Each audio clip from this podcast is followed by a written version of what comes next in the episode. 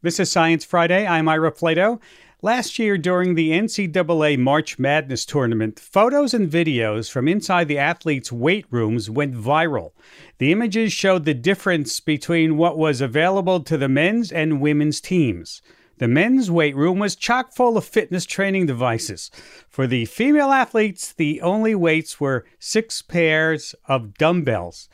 People were understandably mad, women were insulted, the NCAA leadership apologized and the women's weight room was upgraded. This was one of many examples of a harmful stereotype, a misconception about women in sports that has been around for, well, as long as I can remember. You know, strength training is for men, not for women. That kind of thinking is not only wrong, but can have serious consequences. As research shows, female athletes are more prone to certain injuries and a lack of strength training is a big reason why. Joining me to talk about this topic are two researchers who study gender differences in sports training. Joanne Parsons, a physical therapist and associate professor at the University of Manitoba in Winnipeg, and Stephanie Coen, health geographer and associate professor at the University of Nottingham in England. Welcome, both of you, to Science Friday.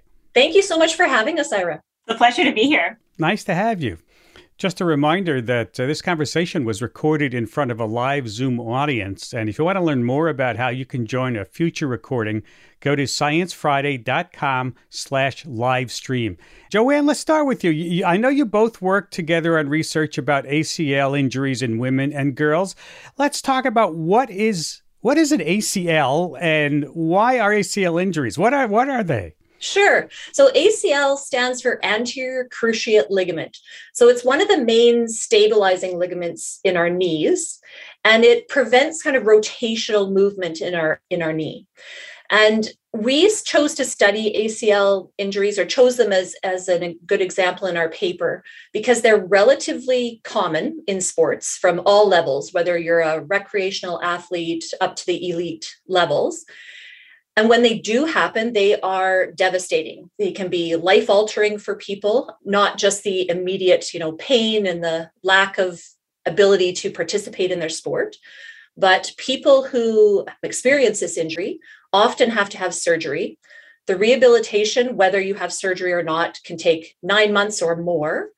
And then you end up with increased risk of developing early onset osteoarthritis in your knee and having a joint replacement earlier in life.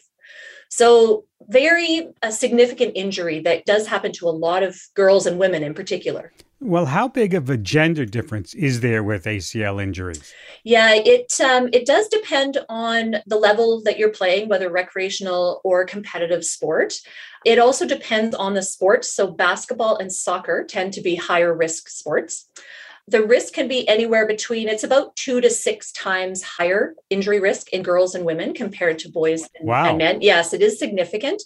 And just to give it kind of an individual risk example a high school girl that plays basketball or soccer for one season so let's say three to four months ish will have a 1% chance of rupturing their acl so not completely insignificant there. Mm-hmm. stephanie what did you find about why women? Why women are more susceptible to ACL injuries?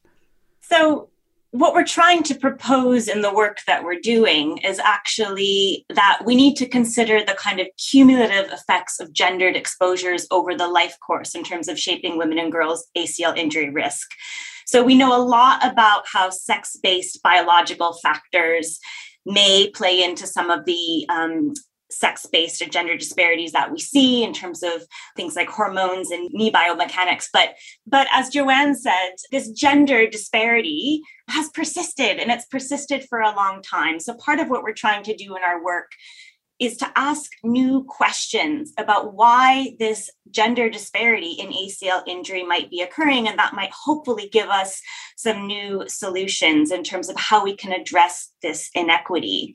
So, what we conceptualize is that we actually might consider the ways that women and girls are exposed to different gendered environments throughout our lifetimes in ways that might shape how we move and use our bodies in ways that might make us more susceptible to these particular types of injuries. So, these kinds of social exposures might then play out over time materially in our bodies. And that might be part of why we see this kind of gender disparity.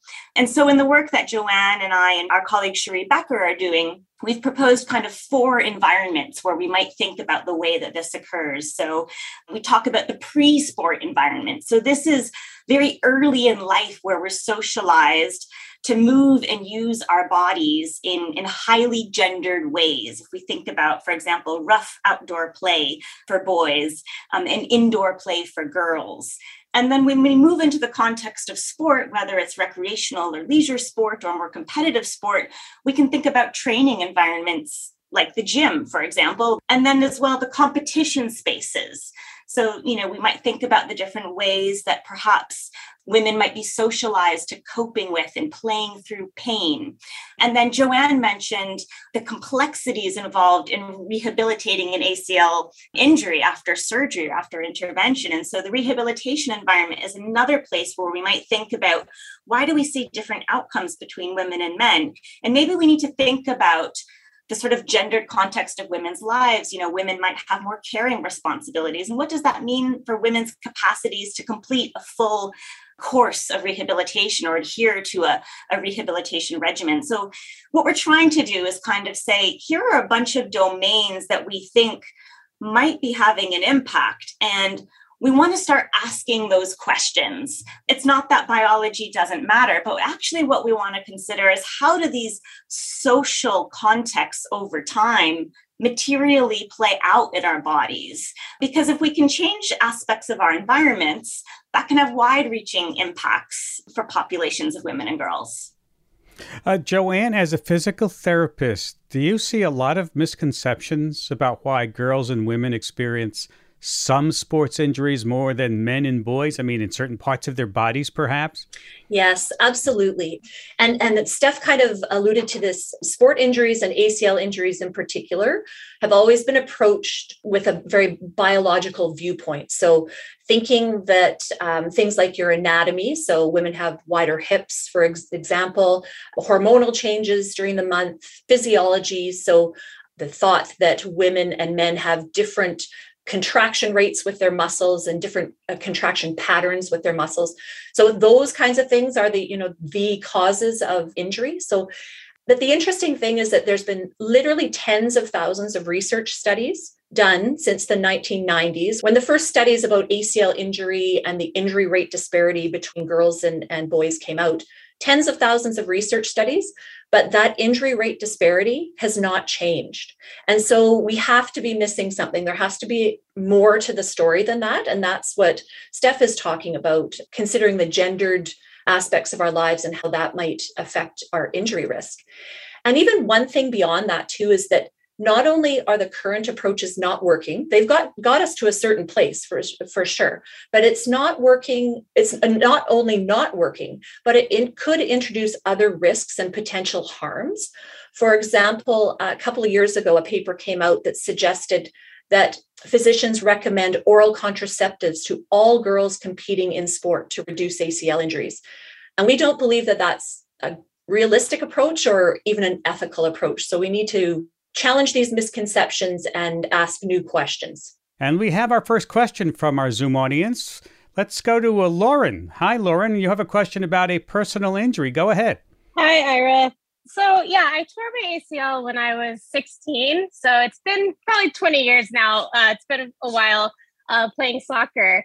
And I just want to preface this as I, I grew up in Texas. And the doctor told me that while I was very thin, I had wide baby making hips. So he wasn't surprised that I tore my ACL. And that phrase has stuck with me for 20 years. And I've always wanted to know is there any validity to that at all? Oh, that. That's a great question because we've heard that so many times before, right, uh, Joanne? Right, Stephanie? Absolutely. That is one of the go to reasons that you'll see on social media in when it's written about in news articles and from unfortunately from healthcare professionals and no, there's almost no validity to that. I'm going to say, and I'm sorry you had that experience. First of all, that's uh, not a good positive experience to have when you've just experienced this huge life altering injury. There may be a slight contribution of anatomy to ACL injury risk, but it would be so minute. It is not the driving force of why our young girls, and usually it's women or girls between about the ages of 13 and 17. That's the high highest rate of injuries that happen in, in girls and women at that age. It's such a small contribution that I'm never going to say no validity because I'm a scientist and, and that's not, that can never really be proven. But I would say very, very little validity to unfortunately what your physician had told you.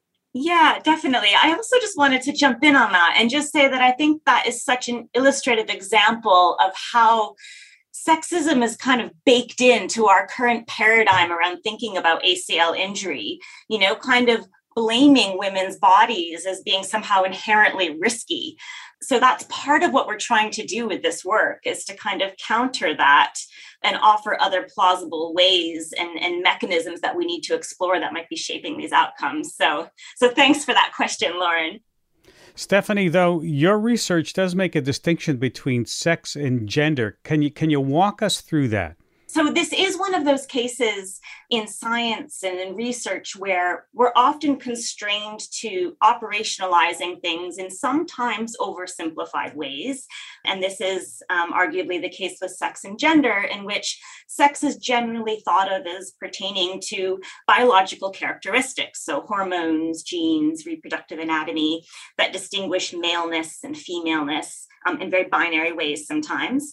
And gender is thought of as a social phenomenon that's about how we identify as men, women, gender diverse people, um, the roles that society ascribes to us, and how gender is institutionalized and structures society.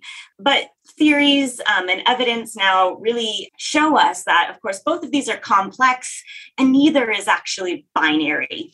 So, in our work, we draw on theories from uh, the field of social epidemiology that further challenge the binary distinction as well between sex and gender. So, this challenging that binary between the biological um, and the social, and actually suggests that we need to understand sex and gender as entangled.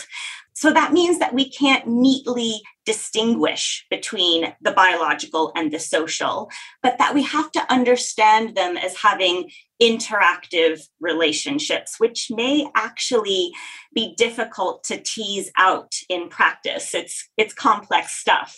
But um, this line of thinking takes as a starting point that gendered life experiences have material effects on the body. So that's where this entangling of the biological and the social comes into play. Um, and that's what we're trying to open up with this line of thinking that we are exploring around ACL injury.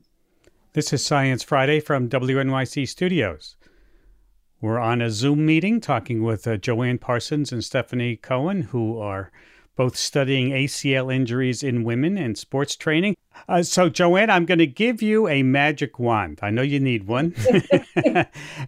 and if you could fix hypergendered exercise, what would your ideal form of non gendered sports conditioning look like? Oh, that's a, a good question and maybe a loaded question. The first thing I'd get rid of is gendered reveal parties, but that's that's for another conversation, perhaps.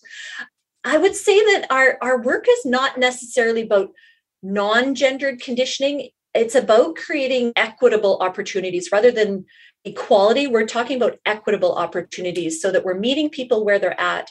We're providing each individual person with what they need, regardless of their sex gender.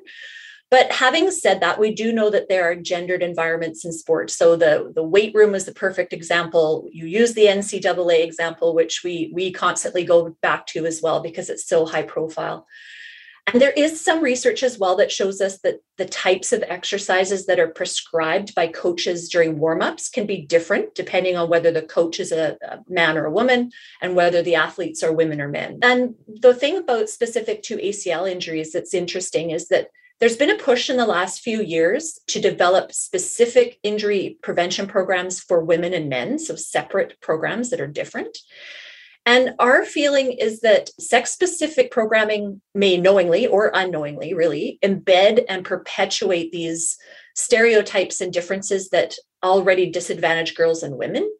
So we think that before we assume that training for ACL injury prevention needs to be different for girls and women or boys and men, we need information as to what already exists. We actually don't have a great idea about the gendered environments that exist in sport and how that may relate to injury risk for the ACL. And so I wouldn't say that we would you know non-gender exercise we need the information first to figure out what's already happening and then where do we need to go from there and so, Stephanie, how do we make strength training more inviting for both women and girls? So, I think we need to, as we've kind of been touching on in this conversation, sort of move away from a focus on kind of fixing women. Um, you know, the example that um, Joanne gave about sort of oral contraceptives as an as an intervention, to thinking more comprehensively about how we can change our environments and intervene in the gendered relations that disadvantage women in physical activity and sport. Um, and so I would situate strength training environments within this kind of wider context. So there's work that needs to happen within training environments, strength training environments, but it is also this sort of bigger project. Um, and I think sometimes when we think about the bigger project, it can be kind of daunting in terms of how do we actually do that. But I do think there are a few things we could do within training environments or strength training environments specifically. So one thing is, I think women's strength training begets women's strength training. So, in some of the work that I've done around gym environments, women commented to me that, you know, not seeing women in particular sections of the gym, like the free weight section, signaled to them that it wasn't a space for women. It wasn't a space where women were, were welcome. So, I think we need to insert women and gender diverse role models in those spaces. And I also think that um, there's work that shows that, you know, a lot of strength and conditioning coaches are men. So when it comes to more competitive athletes, I think we need to think about, you know, how do we um, support more women in getting into those um, strength and conditioning leadership positions. And I think that's where we're going to have to stop because we have run out of time. Some great talk here. Thank you both for taking time to be with us today. And thank you all on Zoom. Joanne Parsons, physical therapist, associate professor at the University of Manitoba in Winnipeg, Canada. Stephanie Coen, health geographer, associate professor at the University of Nottingham in the UK. Thank you both for taking time to be with us today. Thank you so much. Thank you. You're welcome.